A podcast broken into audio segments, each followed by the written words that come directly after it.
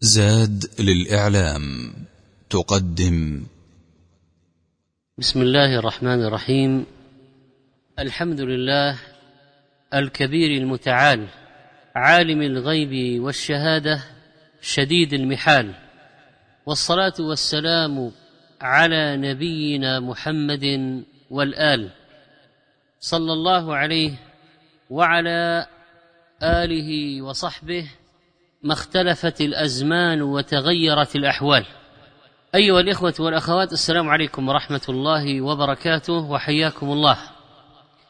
في هذا المجلس الذي نسأل الله تعالى أن يجعله مجلسا نافعا مباركا علينا وأن يرزقنا علما نافعا وعملا صالحا والقول بالحق والعدل به.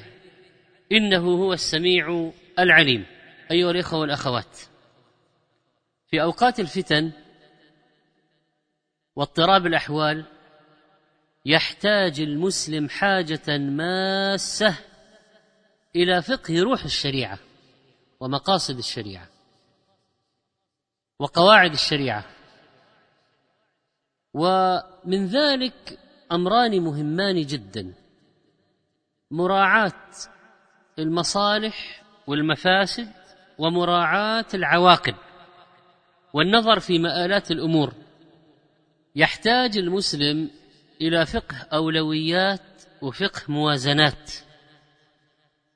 ولكن مراعاة العواقب وحساب المآلات وموازنة المصالح والمفاسد هذه قضية لا يجيدها كثير من الناس لأن مسألة تحتاج إلى علم غزير وعمق في التفكير وعقل سديد وحكمة وروية وأناة وبصيرة ومعرفة بالحال واطلاع على الأحوال.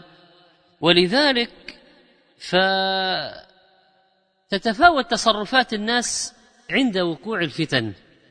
نظرا لتفاوتهم في العلم والنظرة والفقه والوعي والتفكير طريقة الموازنة التي لديهم.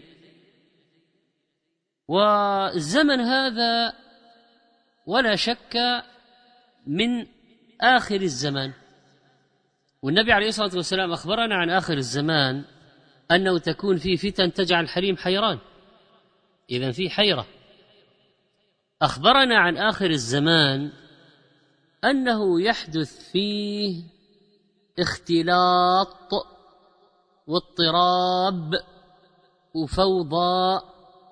يحدث فيه اتباع كل ناعق يعني أن عامة الناس يصيرون أتباع كل ناعق.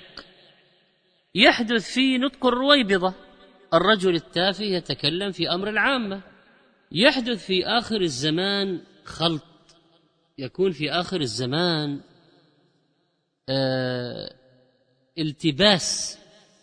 ولذلك لا بد لنا من الفقه هذا فقه الشريعة فقه الحال فقه المصلحة والمفسدة والموازنة بينهما فقه النظر في عواقب الأمور والنظر في مآلات الأفعال معتبر مقصود شرعا كما قال الشاطبي رحمه الله وذلك أن المجتهد لا يحكم على فعل من الأفعال الصادرة عن المكلفين بالإقدام أو بالإحجام إلا بعد نظره إلى ما يؤول إليه هذا الفعل.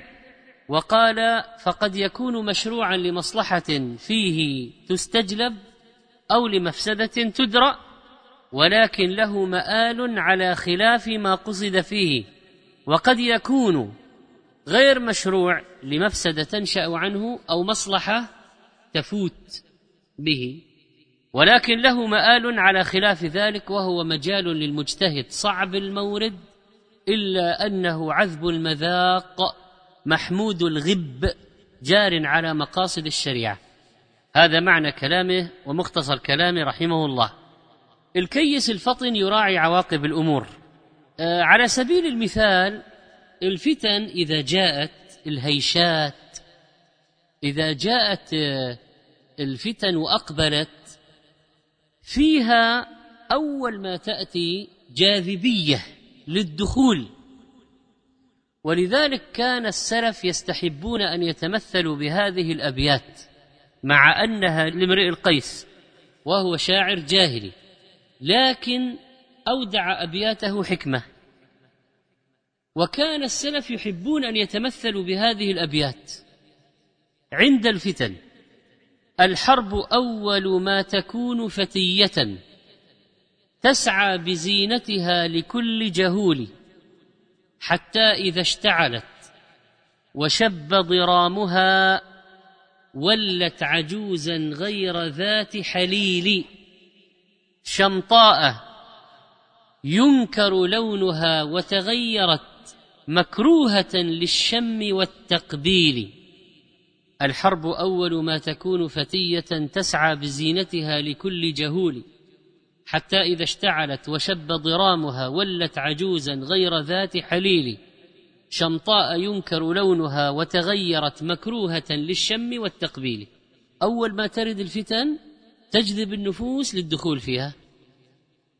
بدون نظر بدون تعمق لها مغناطيس.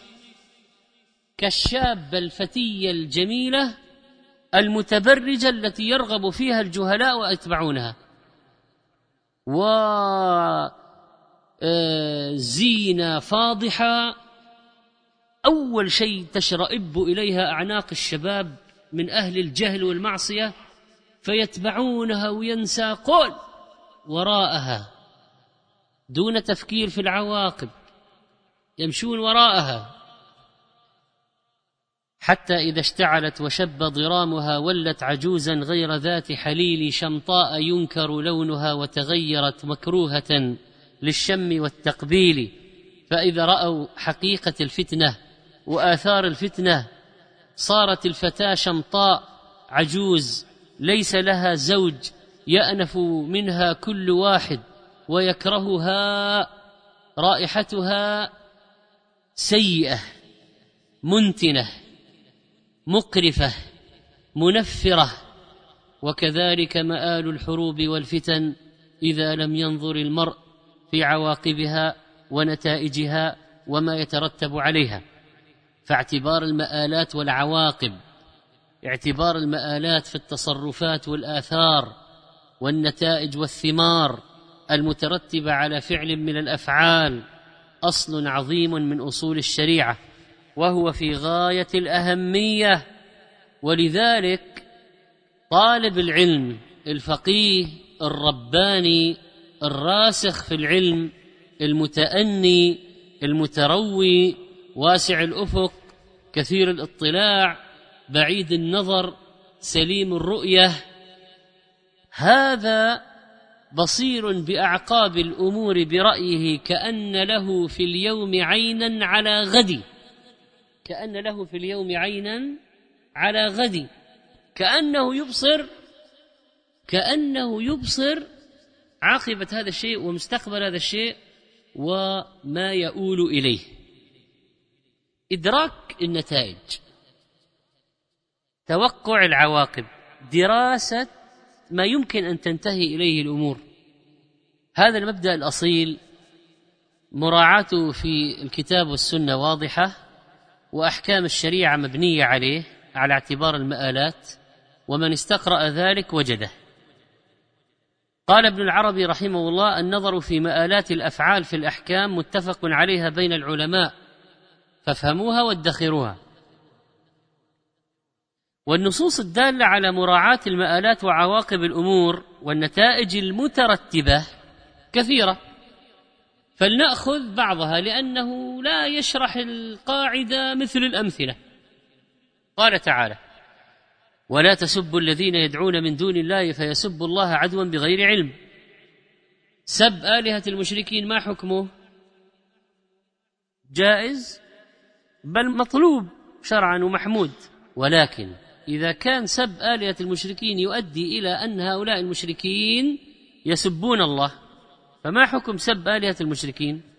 فنهى الله تعالى عن سب آلهة المشركين مع ما فيه من المصلحة وذلك لما يؤول إليه من مفسدة تزيد على تلك المصلحة. لأن مفسدة سب الله لا تعدلها مصلحة فحرم الله تعالى سب آلهة المشركين. مع كون السب غيظا وحمية لله وإهانة لآلهتهم لكونه ذريعة إلى سبهم لله تعالى. وكانت مصلحة ترك مسبته تعالى أرجح من مصلحة سب آلهتهم كما يقول القيم في إعلام الموقعين. وهذا كالتنبيه بل كالتصريح على المنع من الجائز لئلا يكون سببا في فعل ما لا يجوز. طبعا هذا إذا كان يؤدي إلى إذا كان يؤدي إلى سب الله.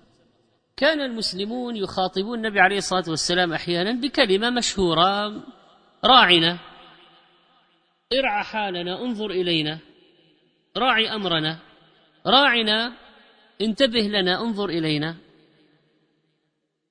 يقصدون معنى صحيحا ولكن اليهود كانوا يستعملون هذه الكلمة في الزحمة. يعني في خضم استعمال المسلمين للكلمة يستعملها اليهود. راعنا يا محمد ما يقصدون فيها. ليس المقصود يعني آه انظر إلينا أو راعي حالنا. آه نحن مثلا آه أهل جهل فارفق بنا حتى نتعلم. آه نحن أهل حاجة آه راعي حالنا حتى آه نفقه. لا لا. اليهود يقصدون راعنا من الرعونة والطيش والحمق. ولذلك يعني لهذا المعنى الفاسد الذي أراده اليهود نهى الله تعالى المؤمنين أن يقولوا النبي عليه الصلاة والسلام راعنا حتى ما يستغل الفرصة اليهود ويقولون الكلمة قاصدين الرعونة فيؤدي إلى سب النبي عليه الصلاة والسلام. فقال الله تعالى يا أيها الذين آمنوا لا تقولوا راعنا وقولوا انظرنا. مع أن راعنا في الأصل جائزة لكن لأنها تؤدي إلى استعمال على وجه يقصد به عند الأعداء. الطعن والسب والإساءة للنبي صلى الله عليه وسلم فمنع منها وعدل عنها إلى لفظة لا وهم فيها ولا إيهام ولا يمكن استعمالها في معنى سيء. لا توهم معنى سيء بأي حال من الأحوال. لا تقولوا راعنا وقولوا انظرنا. اذا مراعاة المفسدة والعاقبة كانت سببا للنهي عن استعمال كلمة في الأصل هي جائزة. طيب عاقب الله تعالى أهل الجنة يعني إيش الجنة؟ يعني البستان. في سورة إيش؟ نون. والقلم وما يسطرون. أصحاب الجنة أصحاب الحديقة والبستان. عاقبهم على جني الثمار في وقت الفجر مع أن جذاذ النخل مباح في أي وقت. ولكن لما قصدوا من وراء التبكير المبالغ فيه منع الفقراء من أخذ الصدقة والزكاة. وحتى قبل ما يكون الفقراء لسه يعني في ديارهم. ما ما يلحقون الحصاد. فأصحاب الجنة البستان الذين ذمهم الله على عملهم لما قصدوا بالجذاذ بالليل أو في وقت الفجر وما بعد انتشر الضوء والنهار وما بعد الناس قاموا جاءوا إلى أصحاب الثمار. ليش؟ لأنهم قصدوا بهذا العمل حرمان الفقراء. فتنادوا مصبحين أن اغدوا على حرثكم إن كنتم صارمين. فانطلقوا وهم يتخافتون ألا يدخلنها اليوم عليكم مسكين. إذا هذا مقصودهم ألا يدخلنها اليوم عليكم مسكين. هذا مقصود. قال شيخ الإسلام رحمه الله فجذاذ النخل عمل مباح في أي وقت شاء صاحبه. هذا هو الأصل. ولما قصد أصحابه به في الليل حرمان الفقراء عاقبهم الله بإهلاكه. أهلك البستان. أحرقه. أرسل عليها إعصار فيه نار فاحترقت. نار صارت سوداء. وقال ولعذاب الآخرة أكبر. ثم جاءت السنة عن النبي صلى الله عليه وسلم بكراهة الجذاذ في الليل لكونه مظنة لهذا الفساد وذريعة إليه ونص عليه العلماء أحمد وغيره. انتهى من كلام شيخ الإسلام. طيب لماذا آه لم يبسط الله الرزق لجميع الناس؟ ها؟ لئلا يبطروا يبغوا في الأرض. ولو بسط الله الرزق لعباده لبغوا في الأرض ولكن ينزل بقدر ما يشاء إنه بعباده خبير بصير. ما هي الحكمة الإلهية من وراء التضييق على بعض الناس؟ وبعض الناس وسط وقلة من الناس عندهم سعة كبيرة. لأنه لو بسط تعالى لعباده جميعا الرزق لبغوا في الأرض. هم الآن يبغون وحالهم هذه كيف لو بسط لهم؟ لصار البغي أضعاف مضاعفة لوصل البغي للكواكب الأخرى. فلو أعطاهم فوق حاجتهم لحملهم ذلك على البغي والطغيان من بعضهم على بعض أشرا وبطرا كما قال ابن كثير رحمه الله تعالى في تفسيره. لماذا نهى الله تعالى المرأة المسلمة أن تضرب برجليها الأرض؟ مع أنه جائز. يعني خبطت على الأرض برجلها إيش فيها؟ قال عز وجل ولا يضربن بأرجلهن ليعلم ما يخفين من زينتهن فنهى تعالى عن ذلك لئلا يؤول ضرب المرأة الأرض برجلها وهي تمشي إلى إثارة شهوة الرجال بما يتكشف من زينتها وبسماع صوت الخلخال الذي تلبسه في ساقها. لماذا نهى الله تعالى عن خطبة المرأة في العدة؟ لئلا يؤول ذلك إلى كذب المراه استعجالا للنكاح. فقال تعالى ولا تعزموا عقدة النكاح حتى يبلغ الكتاب أجله. خوفا من أن تكذب استعجالا للزواج وهي لا تزال في العدة. لماذا؟ لماذا؟ كان النهي عن الجمع في النساء بين المرأة وعمتها والمرأة وخالتها. الأصل أن التعدد جائز. يجوز الإنسان أن يتزوج امرأة وقريبتها لكن ما يتزوج أختين معا. لا يجمع بين المرأة وعمتها والمرأة وخالتها والمرأة وأختها. لما يؤدي ذلك إليه من قطيعة الرحم لأن هؤلاء ضرائر وبينهن تنافس. فربما يؤدي ذلك إلى مفسدة واضحة وهو وهي قطع الرحم. فقال عليه الصلاة والسلام لا يجمع بين المرأة وعمتها ولا بين المرأة وخالتها. متفق عليه. ووضح السبب في ذلك في رواية ابن حبان. إن كن إذا فعلتن ذلك قطعتن أرحامكن. لماذا منع الرجل من الوصية بأكثر من الثلث. ليه؟ ليش ما يجوز لك توصي بأكثر من الثلث؟ اللي بعده. ها؟ لئلا يضر ذلك بالورثة ولهم حق وأولى الإنسان بماله أهله ذريته عصبته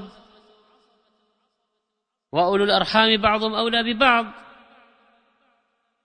وقال عليه الصلاة والسلام إنك أن تذر ورثتك أغنياء خير من أن تذرهم عالة يتكففون الناس.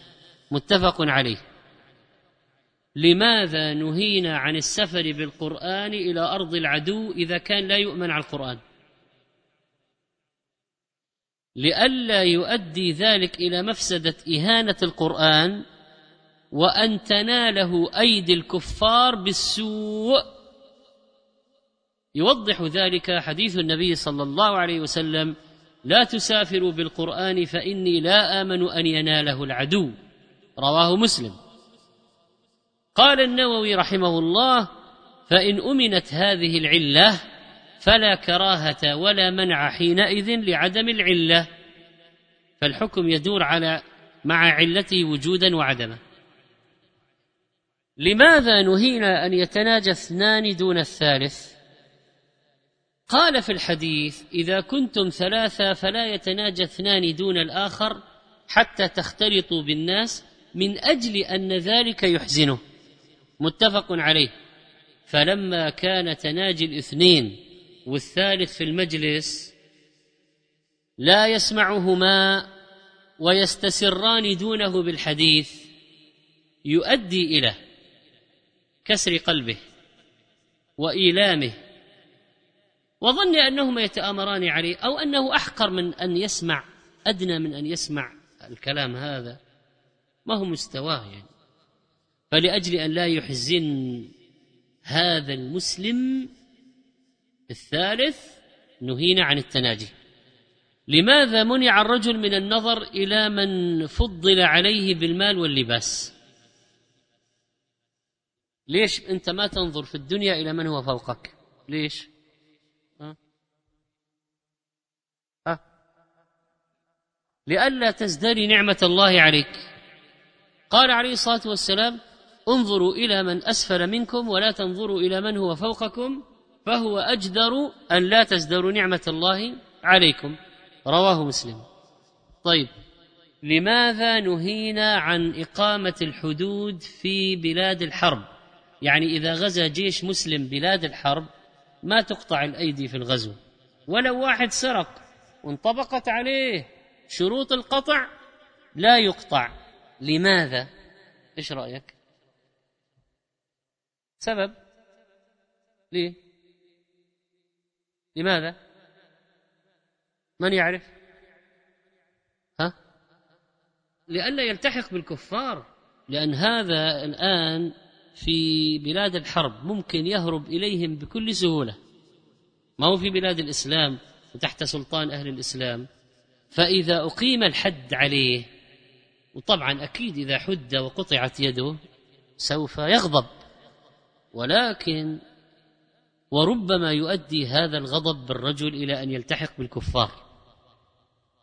ولذلك نهى النبي صلى الله عليه وسلم عنه فقال لا تقطع الأيدي في الغزو رواه الترمذي وقال الترمذي والعمل على هذا عند بعض أهل العلم لا يرون أن يقام الحد في الغزو بحضرة العدو مخافة أن يلحق من يقام عليه الحد بالعدو فإذا خرج الإمام من أرض الحرب ورجع إلى دار الإسلام أقام الحد على من أصابه. من أصاب حدا يقام عليه. قال ابن القيم رحمه الله فهذا حد من حدود الله تعالى.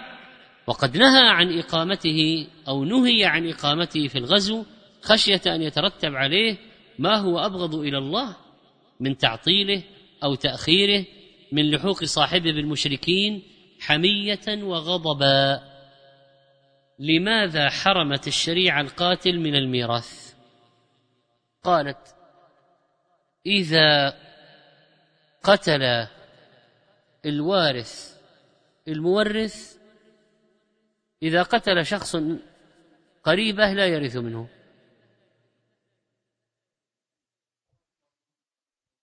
حتى إيش؟ حتى لا يستعجل الناس الإرث أو بعض الناس الإرث فيقول أقتله لأرث منه. فإذا علم من يريد القتل أنه لا يرث يقول شو الفائدة؟ طيب أقتله. ولذلك قال عليه الصلاة والسلام القاتل لا يرث. فتوريث القاتل يؤدي إلى استعجال بعض الناس قتل مورثيهم لأجل الحصول على الإرث. طيب لماذا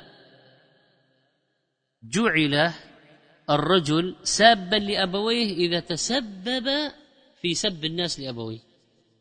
فإذا تسبب في سب الناس لأبويه فهو ساب لأبويه. إن من أكبر الكبائر أن يلعن الرجل والديه. قيل يا رسول الله وكيف يلعن الرجل والديه؟ هذا ما يحدث عادة. فقال يسب الرجل أبا الرجل فيسب أباه ويسب أمه فيسب. قال يسب الرجل أبا الرجل فيسب أباه ويسب أمه. متفق عليه. قال ابن بطال رحمه الله هذا حديث أصل في سد الذرائع. ويؤخذ منه أن من آل فعله إلى محرم يحرم عليه ذلك الفعل وإن لم يقصد إلى ما يحرم. يعني لو قال أنا ما قصدت إنه الطرف الآخر يسب أبي أنا ما قصدت إنه أبي يسب. نقول ولو ما قصدت. لما كان فعلك يؤدي إلى ذلك منعت منه.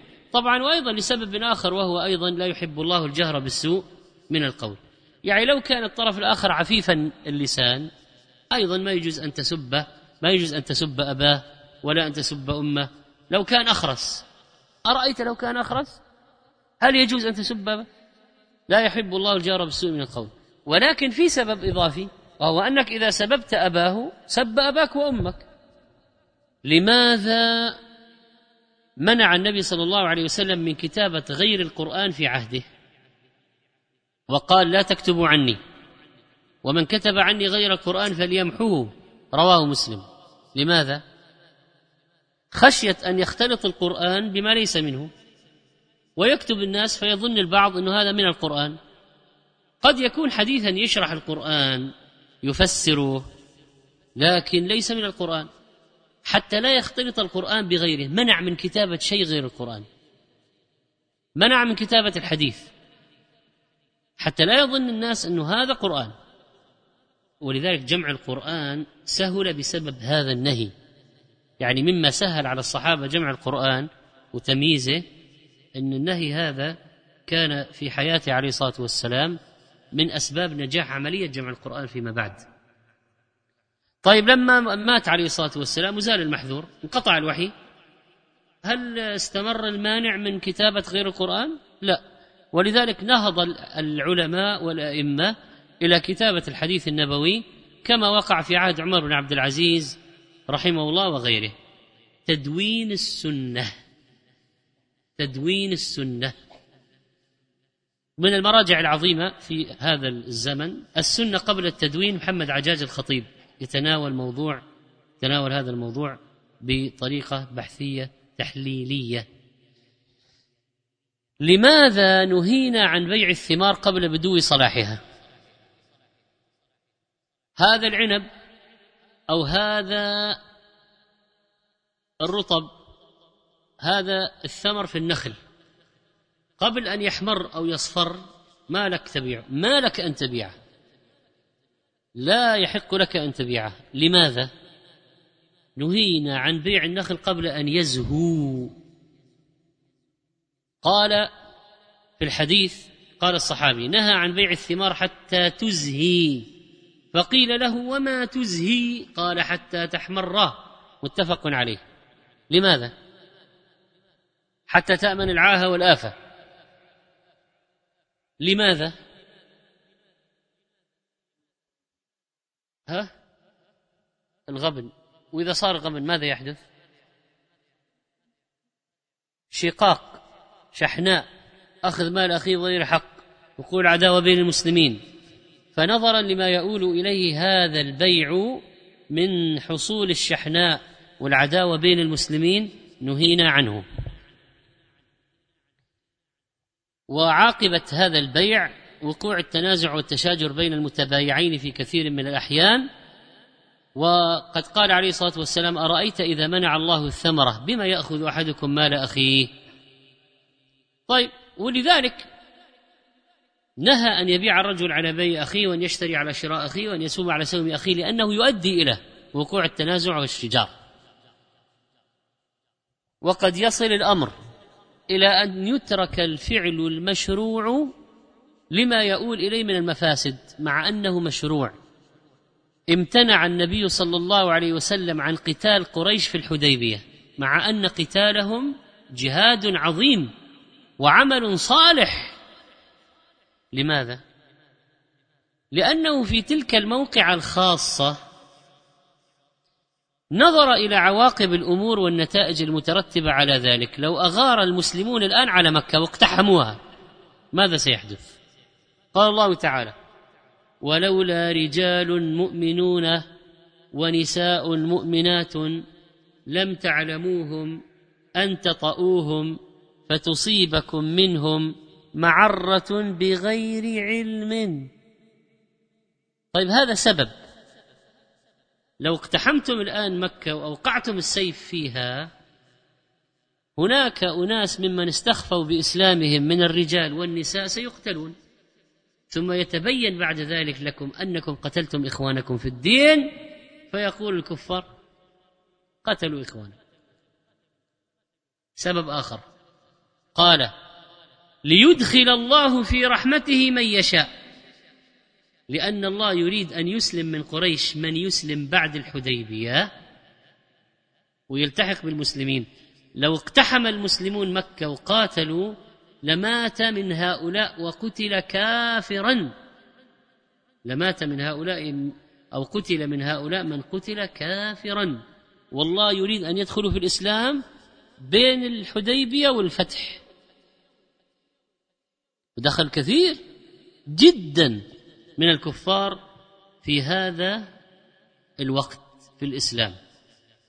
فسبب آخر لعدم القتال في الحديبية أيضا ليدخل الله في رحمته من يشاء. فيسلمون. طيب هناك حالة لو حصلت في الحديبية كان قاتل. ما هي؟ هناك حالة لو حصلت في الحديبية كان قاتل. ما هي؟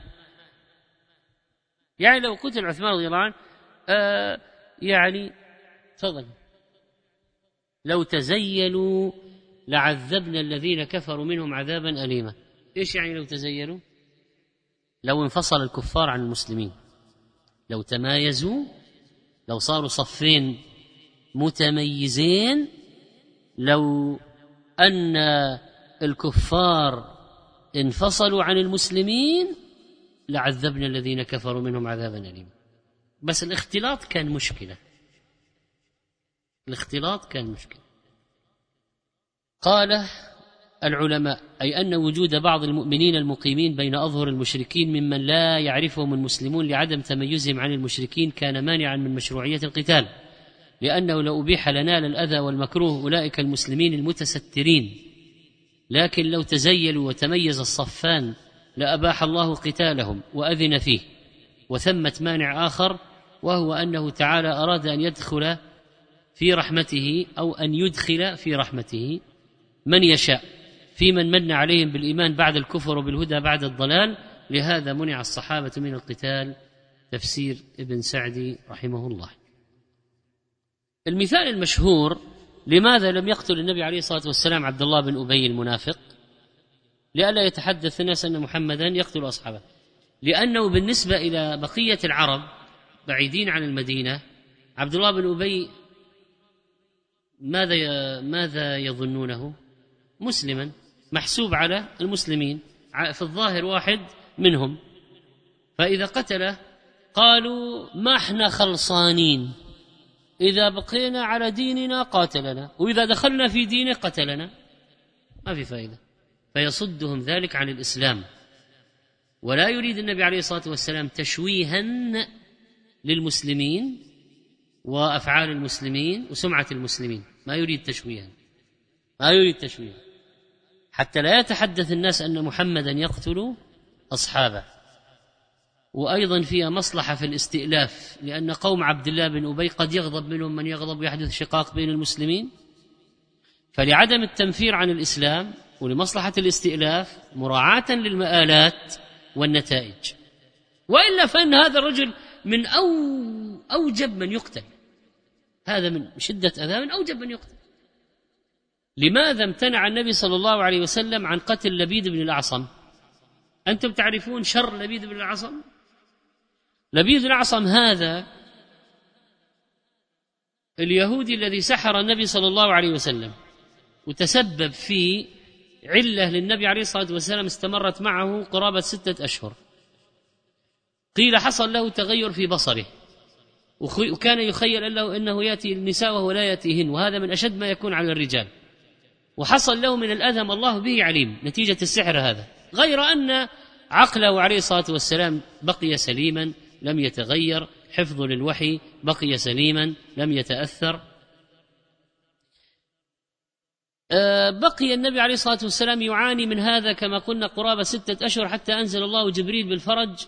ودعا النبي عليه الصلاة والسلام ذات ليلة دعا ودعا ودعا لما خشي أن تتأثر عبادته بالسحر هذا أو أن يضعف عن يعني بعض العمل الصالح. دعا ودعا ودعا هو بالأول صبر صبر وصبر وصبر ولما خشي أن يتتأثر عبادته أو يضعف عن بعض العبادة دعا ودعا ودعا فنزل جبريل بالفرج من الله تعالى وجاءت المعوذتان.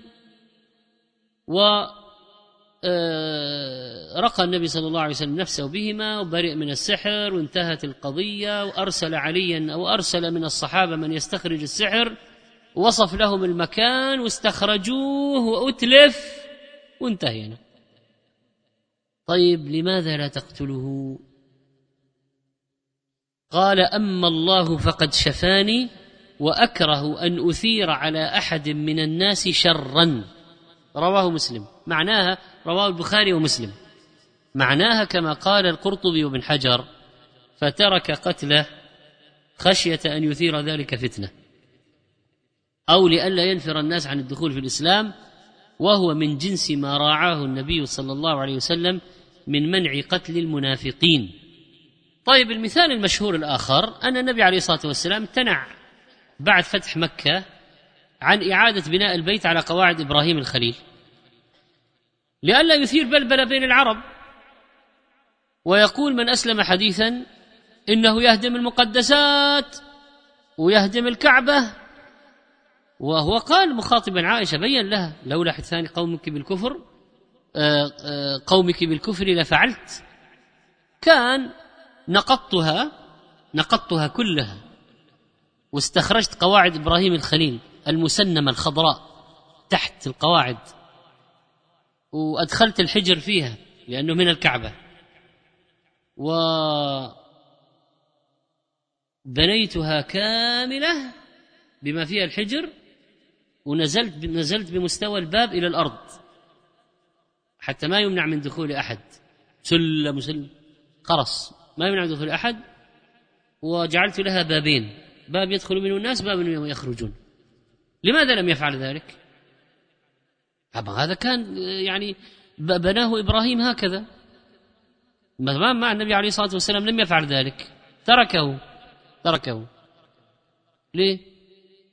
لئلا نعم لئلا يقولوا إنه يهدم بيت الله. ما تتحمل عقولهم؟ ما عندهم فقه. أسلموا للتو. حديث عهد. فتركه تاليفا للقلوب.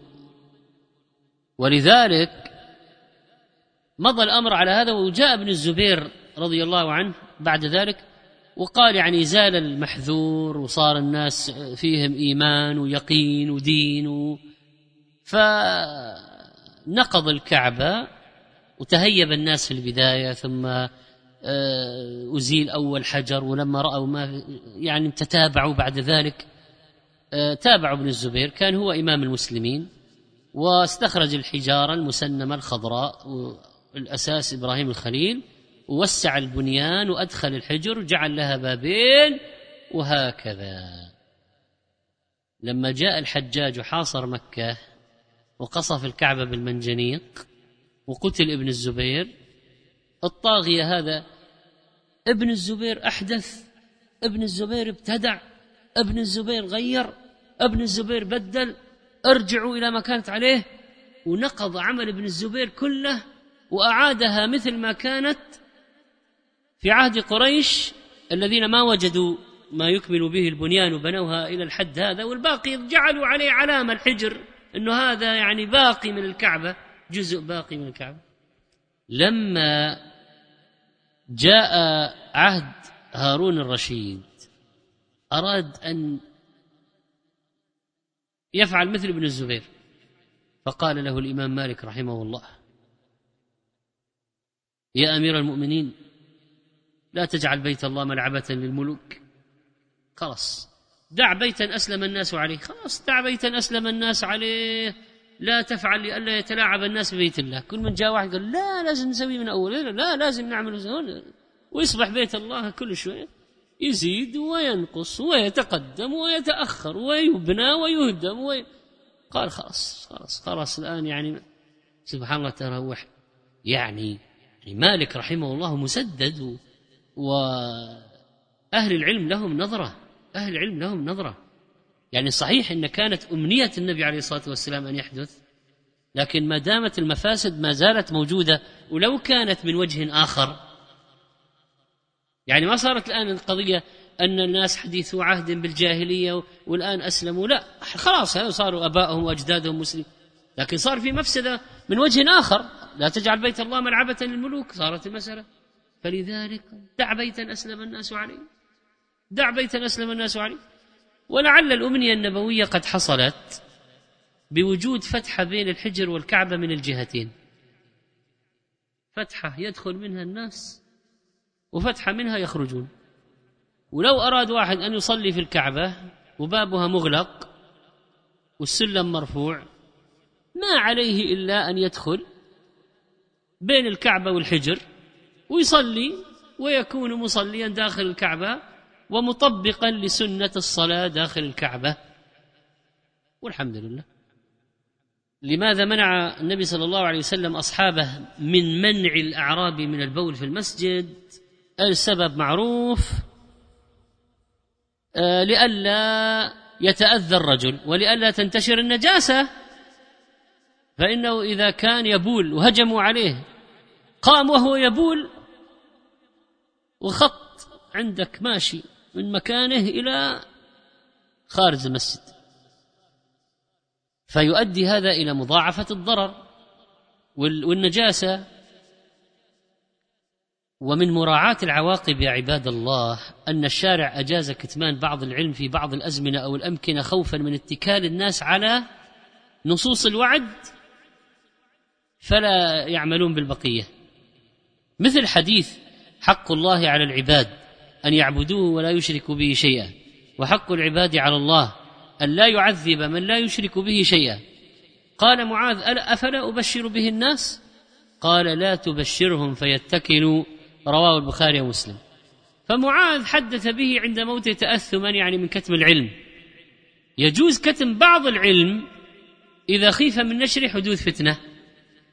كما قال ابن مسعود رضي الله عنه ما أنت بمحدث قوما حديثا لا تبلغ عقولهم إلا كان لبعضهم فتنة.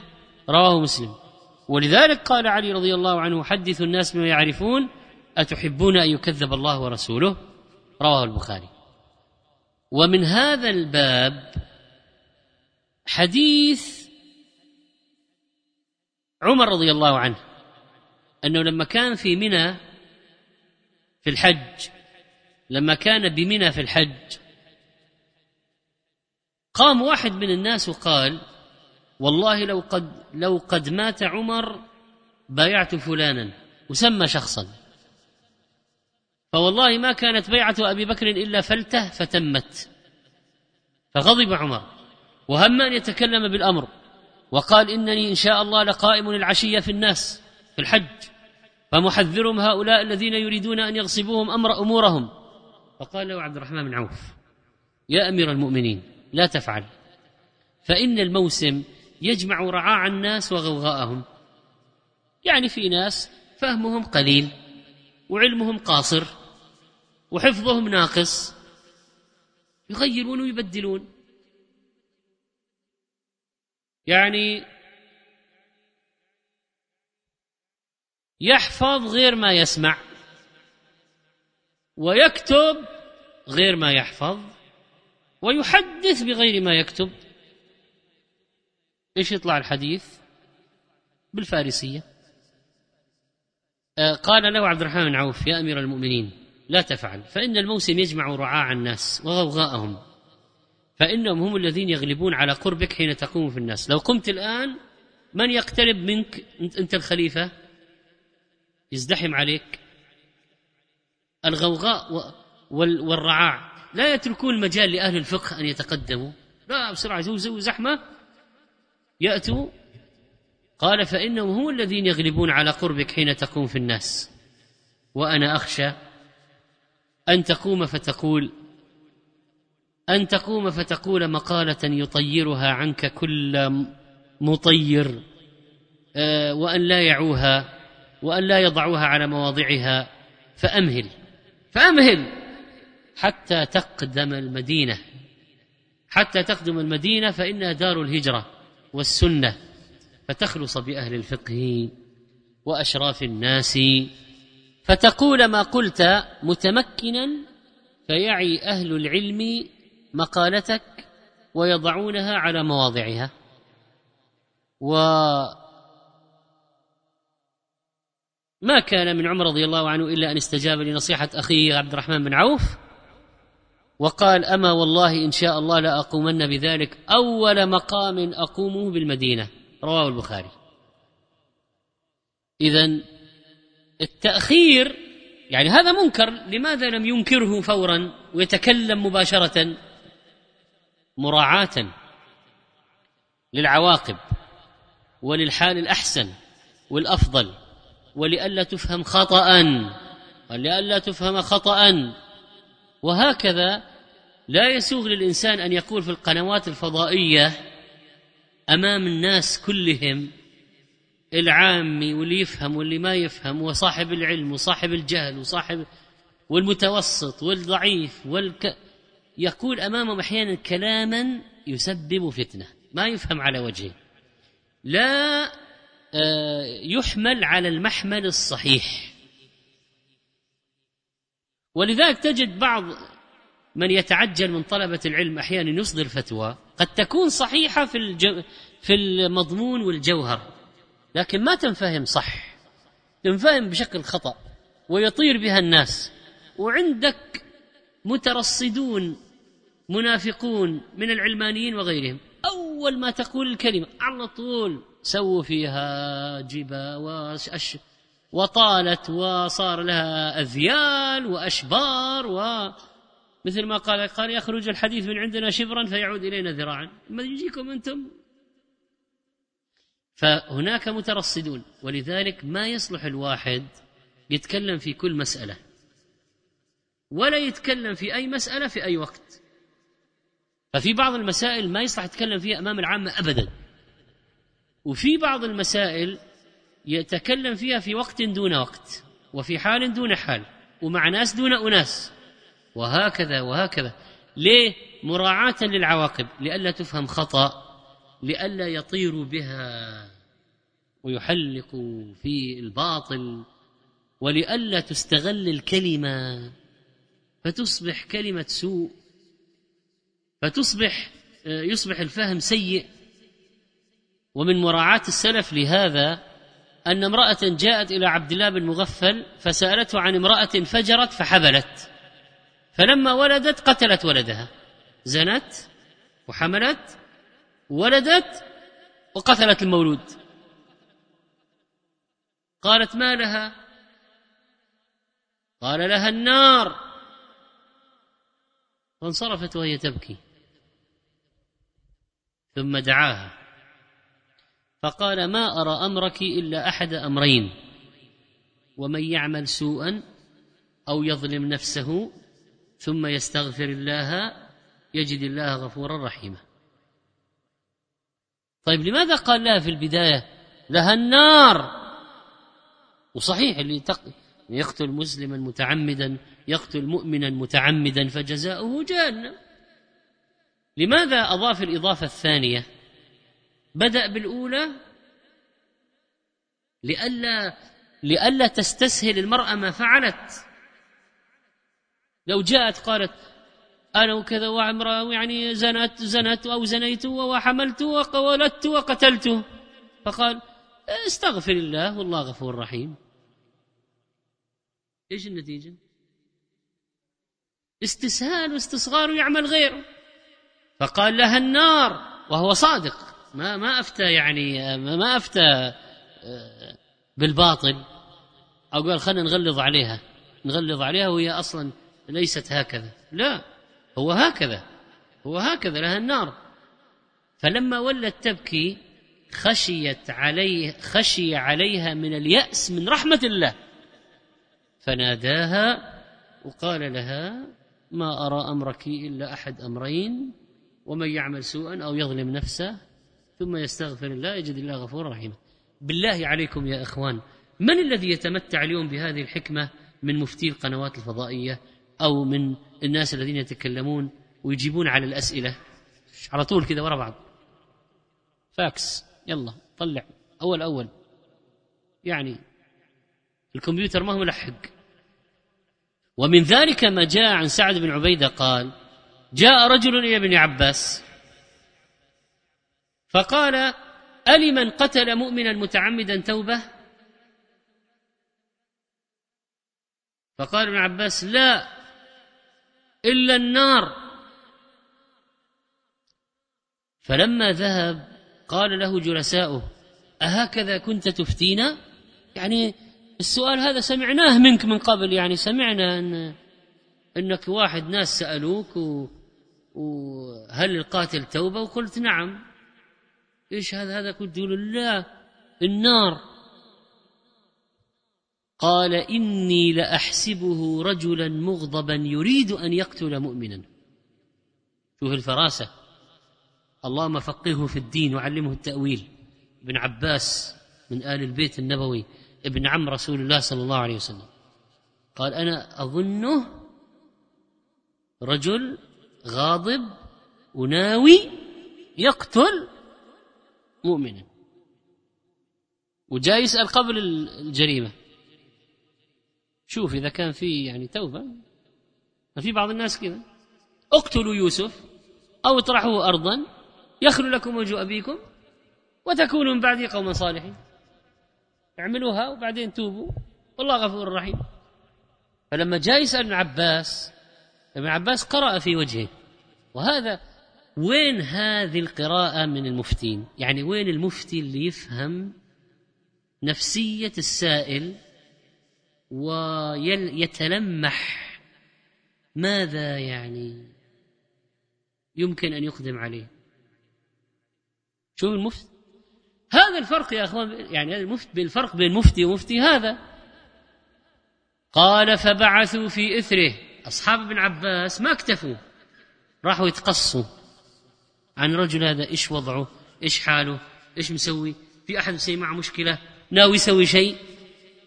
فوجدوه كذلك. فعلا بينه وبين واحد مشكلة وناوي يقتله. بس جاي الآن بس كذا إيش؟ يستفتي يعني يتأكد أنه في توبة وخلاص. بعد يروح يعملها ويتوب. يلا. الحديث رواه ابن أبي شيبة. قال الحافظ بن حجر ورجاله ثقات. طبعا هنا قصة طريفة يعني ما لا توازي هذا المستوى ولا تقترب منه. لكن يعني من باب الطرف. قالوا إن رجلا دخل على الخليفة العباسي المهدي ومعه نعل. فقال الخليفة هذه نعل رسول الله صلى الله عليه وسلم قد أهديتها لك. فقال المهدي هاتها. فناولها إياه فقبلها. ووضعها على عينيه وأمر له بعشرة ألاف درهم. فلما انصرف الرجل قال المهدي لجلسائه والله إني لأعلم أن رسول الله صلى الله عليه وسلم لم, ينر لم يرى هذا النعل أبدا.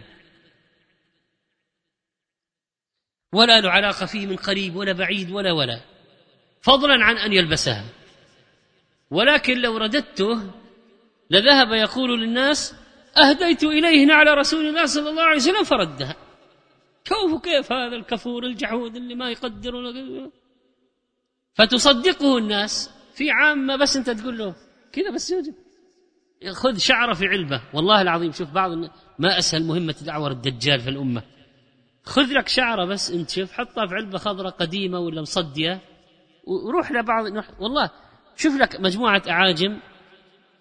قل لهم اليوم الصباح أنا جاي من المدينة اكتشفنا هذه جلسنا نحفر في البقيع رحنا نحفر القبر وشفنا هذه مكتوب عليها أن هذه من شعرة النبي. هو يلا. وشوف الانكباب والتبرك والدنيا.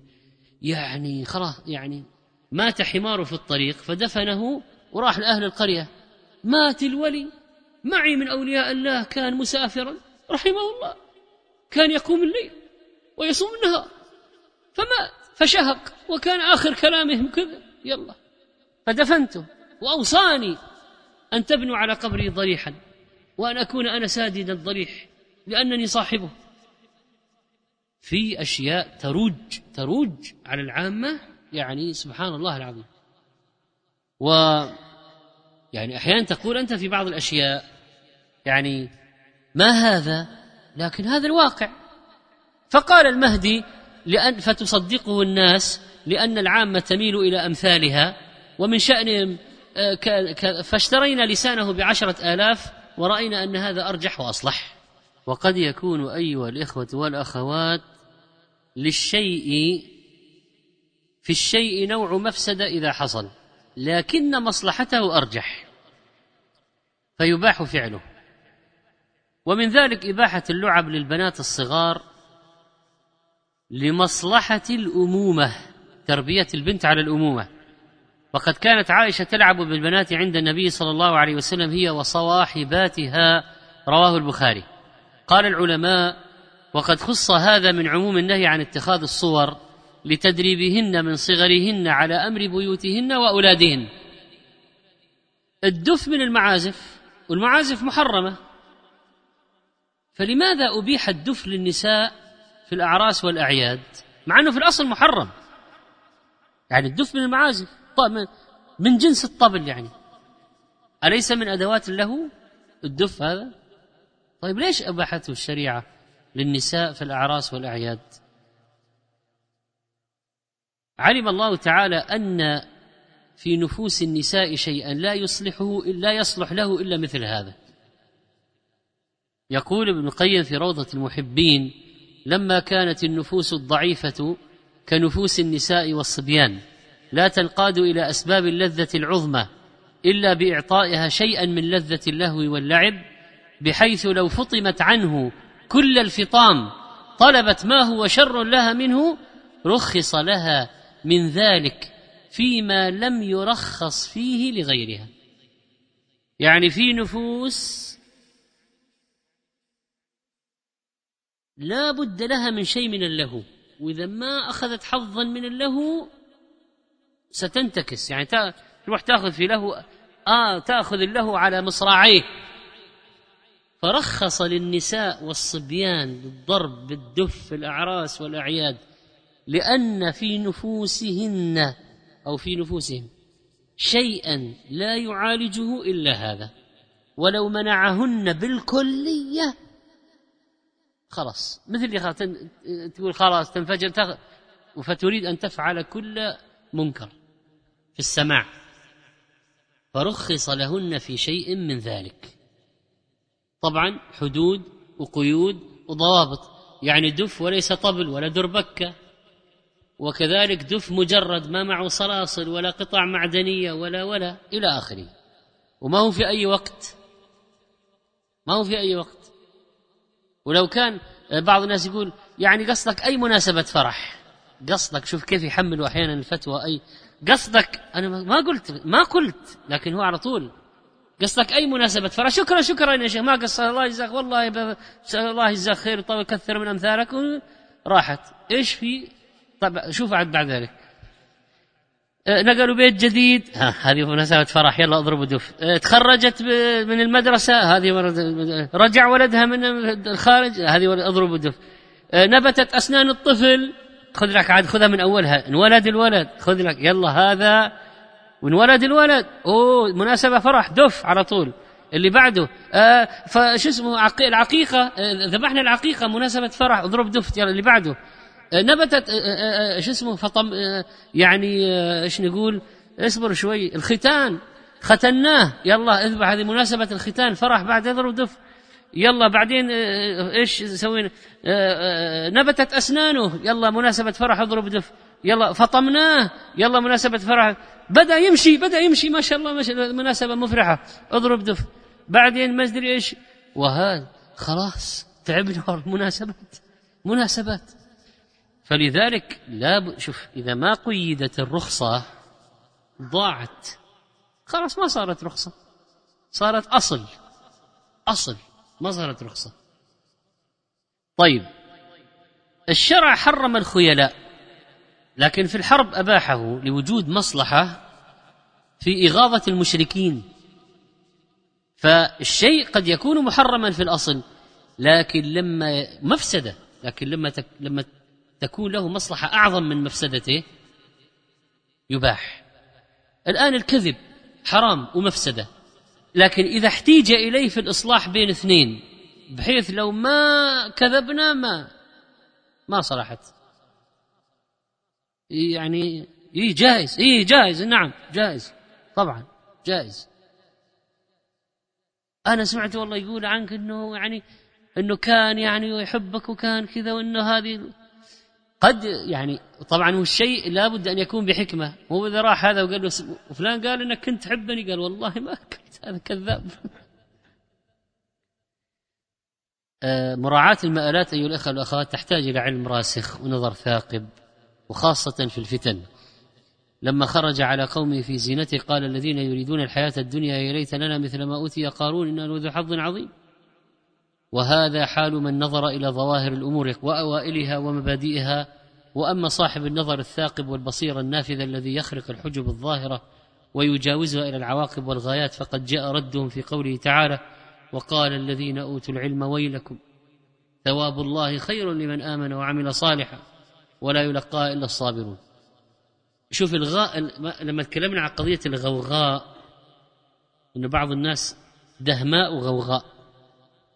فخرج على قومه في زينته. إيش قال الدهماء والغوغاء والعامة؟ اللي اللي اللي على طول ينخدعوا في الظاهر يا ليت لنا مثل ما أوتي قارون إنه لذو حظ عظيم. الذين لا ينخدعوا بالظاهر أصحاب النظر الثاقب أصحاب العلم. وقال الذين أوتوا العلم ويلكم ثواب الله خير. لمن آمن وعمل صالحا ولا يلقاها إلا الصابرون. الذي لا يراعي عواقب الأمور ونتائج الأمور يمكن أن يتسبب في موت ناس. رجل شج في رأسه أصابته شجة نام واحتلم سأل أصحابه قالوا لازم تغتسل ما يجي لازم تغتسل. طيب ما نظر ما نظروا في العواقب؟ اغتسل مات. دخل الماء مات. هذا من جراء عدم النظر في العواقب. طيب هؤلاء كما قال ابن تيمية في رفع الملام أخطأوا بغير اجتهاد ولذلك ذمهم وعنفهم لأنهم ما هم من أهل العلم. لو كانوا من أهل العلم واجتهدوا وأخطأوا كان له أجر. لكن لأنهم لم يكونوا من أهل العلم. لو كانوا من أهل العلم عذروه. قالوا خلاص يكفيك التيمم. أين مراعاة الحال؟ يعني يموت الرجل يغتسل لو مات؟ اعتبار مآلات الأمور مهم وعدم المراعاة يؤدي للمفاسد العظيمة. وما يمكن يفقه الإنسان يا عباد الله حتى يدرك خير الخيرين وشر الشرين. وهذا موضوع محاضرة سبق إلقاؤها. كيف تميز بين خير الخيرين وشر الشرين؟ حتى إذا اجتمعت عندك مصلحتان لا تستطيع أن تحصلهما معا ولا تقدر إلا على إحداهما. كيف تختار؟ ماذا تختار؟ هذا خير الخيرين. إنك تعرف خير الخيرين وأعلى المصلحتين. وإذا صار عندك مفسدتان لا تستطيع تلافيهما ولابد أن ترتكب إحداهما. فلا بد أن تعرف شر الشرين وتدرك أدنى المفسدتين لترتكبه دفعا للمفسدة الأعلى. هذا الفقه هو الله والله العظيم. هذا الفقه وكثيرا ما دندن عنها حولها شيخ الإسلام ابن تيمية في كلامه. ما يفقه الإنسان لا يفقه حتى يميز ويعرف ويدرك خير الخيرين وشر الشرين. ما هو أعلى المصلحتين وما هو أدنى المفسدتين وإلا يخرب ويفسد أكثر مما يصلح. إنما حرم عليكم الميتة والدم ولحم الخنزير وما أهل به لغير الله فمن اضطر غير باغ ولا عاد فلا إثم عليه إن الله غفور رحيم. الميتة حرام وفيها مفاسد كثيرة لكن لو الإنسان صار في وضع اضطرار ولو ما أكل منها يموت يأكل؟ طيب مفسدة لكن لو أنه تركها أدى إلى مفسدة أكبر وهي فوات النفس تلف النفس. أما السفينة فكانت لمساكين يعملون في البحر فأردت أن أعيبها. خرق السفينة اعتدى على ملك غيره. صح ولا لا؟ إيش حكم الاعتداء على ملك الغير؟ طيب وكيف إذا أحسنوا إليه وحملوه بغير أجرة؟ وراح خرق السفينة. كيف يخرق السفينة؟ يعتدي على ملك الغير؟ واحسنوا إليه وحملوا بغير أجرة. لكن لأن عبد الله الخضر كان يدرك يدرك أدنى المفسدتين ويميز أهون الشرين يميز. أما السفينة فكانت لمساكين يعملون في البحر فأردت أن أعيبها. ما قال فأراد ربك؟ فأردت أن أعيبها. شوف فقه في القول وفقه في العمل والله. فقه في القول وفقه في العمل. فأردت أن أعيبها وكان وراءهم ملك يأخذ كل سفينة غصبة. لو تركتها بلا تعيب أخذها وراح على هؤلاء. راح على المساكين مصدر الرزق تبعهم. كله راح. كله. لا يسترزقون عليها مخروقة معيبة ولا غير خلاص. تذهب كلها.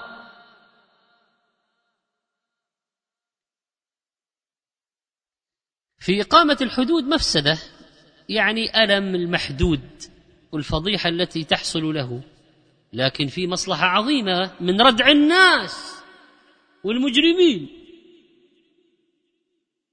وفيها تطهير المحدود يعني أيضا له مصلحة فيها. فلأن مصلحة إقامة الحدود أكبر من مفسدتها. ولكم في القصاص حياة يا أولي الألباب. كذلك التعزيرات. طيب الجهاد في سبيل الله يؤدي إلى تلف النفس.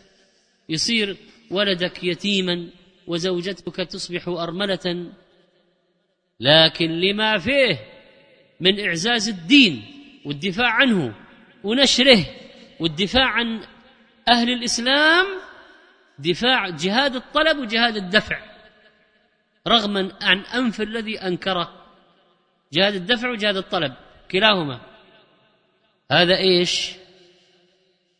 خير عظيم. ولذلك شرع وإلا ممكن واحد يقول في مفسدة. إذا اختلط قتل الكفار بقتل المسلمين ما عرفنا المسلم من الكافر. طيب إيش جاء زلزال في مكان فيه مسلمين وكفار؟ فيه مسلمون وكفار. مات الجميع أو ما عرفنا نميز بين المسلم والكافر. فهل نترك الجميع بلا تغسيل ولا تكفين ولا نصلي على أحد وخلاص ندفن كذا بس حفرة جماعية ويلا؟ ما استطعنا نميز المسلم من الكافر. أو نغسل الجميع ونكفن الجميع ونصلي على الجميع وندفن الجميع. إيش رأيكم؟ الأول ولا الثاني؟ الثاني؟ طيب أكيد في كفار صلينا عليهم وغسلناهم وما يستاهلوا أصلا ما يجوز أنك تصلي عليهم أصلا. هذه مفسدة. لكن مفسدة ترك إخواننا أكبر. هذا الفقه. هنا هنا. هذا هو الفقه. هذه هي الموازنة. هذه الموازنة. إذا ماتت امرأة وفي بطنها جنين حي ولم يكن ولم يمكن إخراجه إلا بشق بطنها. نشق بطنها؟ ها؟ نعم. كيف يا أخي بالله عليك تشق بطن ميتة؟ كيف يعني؟ كيف تشق بطن ميتة؟ ميتة مسلمة تجي تشق بطنها. وين حرمة الميت؟ يلا. لأن مصلحة إنقاذ النفس المعصومة لهذا الجنين عظيمة جدا. ومفسدة تركه يموت أعظم من مفسدة شق البطن. إيش رأيك؟ يلا وازنها أنت الآن. وازنها. مفسدة ترك واحد يموت أكبر ولا مفسدة شق بطن ميت؟ أيهما أعظم؟ تركه يموت أعظم.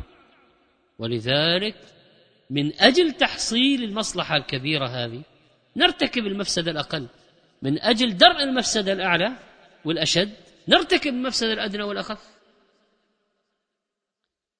وهكذا لا يقال هنا أنتم تشوهون الميت وأنتم وأنتم. بل حتى إذا دفن واحد بغير تغسيل ولا تكفين نبشنا قبره واستخرجناه. إذا طبعا ما طال العهد يعني يعني ما زال باقيا موجودا. واستخرجناه غسلناه كفناه دفناه على السنة. طيب نبش القبر أصلا حرام. الله جعل الأرض كفاتة أحياء وأمواتا. نقول حرام لكن ترك أخينا المسلم بلا تغسيل ولا تكفين ولا صلاة عليه هذا. مفسدته أشد. نبش القبر لاستخراجه مفسدة أقل. النظر إلى العورات مفسدة. لكن إذا كان اضطر إليه لعلاج مرض لو ما عالج هو ألم شديد أو يموت أو يحصل له ضرر عظيم بدون علاج. أيهما مفسدة أشد؟ تركه بلا علاج ولا النظر إلى عورته من قبل طبيب ثقة وبشروط؟ وطبعا لو امرأة ما يجوز يخلو بها. ولا تكشف إلا موضع الضرورة. وإذا كان ما يحتاج يلمس ينظر فقط. ولا يكون النظر متعدي أكثر من الوقت اللازم للفحص ولا يجوز أن ينظر بشهوة حتى الطبيب والخاطب هذه ما أدري عاد الخاطب كيف كسخال وكذا. أنه الطبيب والخاطب ما يجوز ينظر بشهوة. يعني ما بعد صارت زوجة هذه الطبيب طبعا المرأة أجنبية عنه والخاطب كذلك. نظر هذا نظر حاجة مشروط يعني له شروط له شروط. أصلا نظر الرجل المرأة الأجنبية مفسدة لكن في الخطبة. ها؟ هي يعني ينظر لأن ترك النظر مفسدته أكبر. بكرة غدا يفاجأ بشيء لم يكن يتوقعه ويصير الطلاق. لا نرتكب مفسدة النظر الآن وبضوابط ينظر بقدر الحاجة وما في خلوة وما يصافح ولا ولا ولا وبو... يا ينظر للحاجة. ولا أنها تفاجأ به ولا يفاجأ بها غدا ثم يحصل الطلاق. وينفر منها. وما ما توقعت كذا ما توقعتها كذا. وهي تقول ما توقعت كذا. خلاص. تعدد الزوجات في مفسدة ولا لا؟ طبعا في غيرة وضرائر وفيه حرب فيه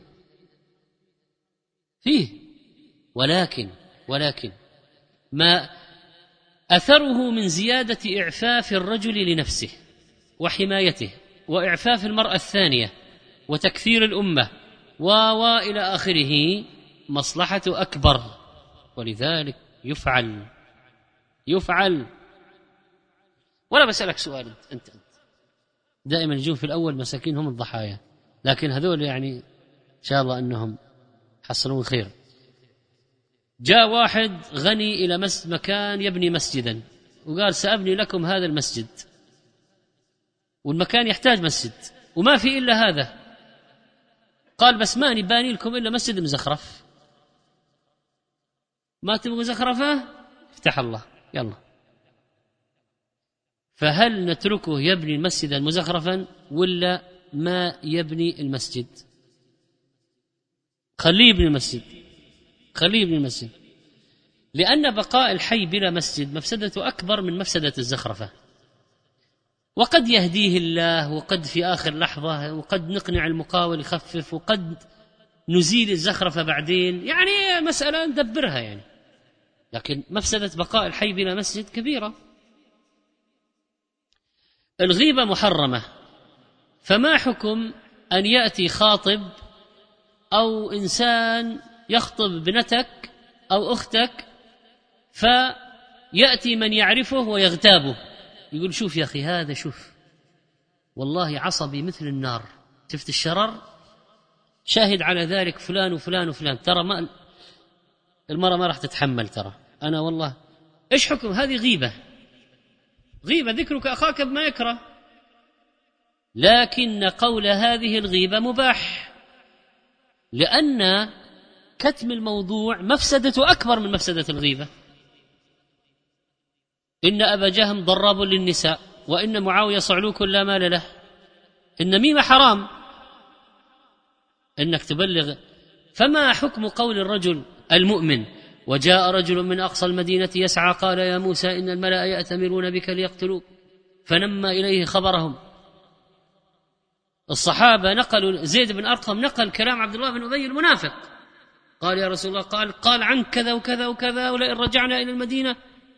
هذه النميمة عبادة. ما هي نميمة حرم؟ لأن مصلحة الإخبار أكبر بكثير. ولا يقارن أصلا. ولا يجوز كتم خبر هؤلاء. ظهور الدعاة الله في الفضائيات في مفاسد. أي نعم في مثلا فتنة الشهرة فتنة الأضواء فتنة الكاميرات والتزين في الشاشات وافتتان بعض الناس إلى آخره. لكن من استطاع أن يغلب نفسه في هذا ويفيد الناس ويجاهد نفسه في العجب والهوى وفتنة الشهرة فإن الظهور فيها مصلحة أرجح لأن حاجة الناس عبر هذه القنوات اليوم شديدة جدا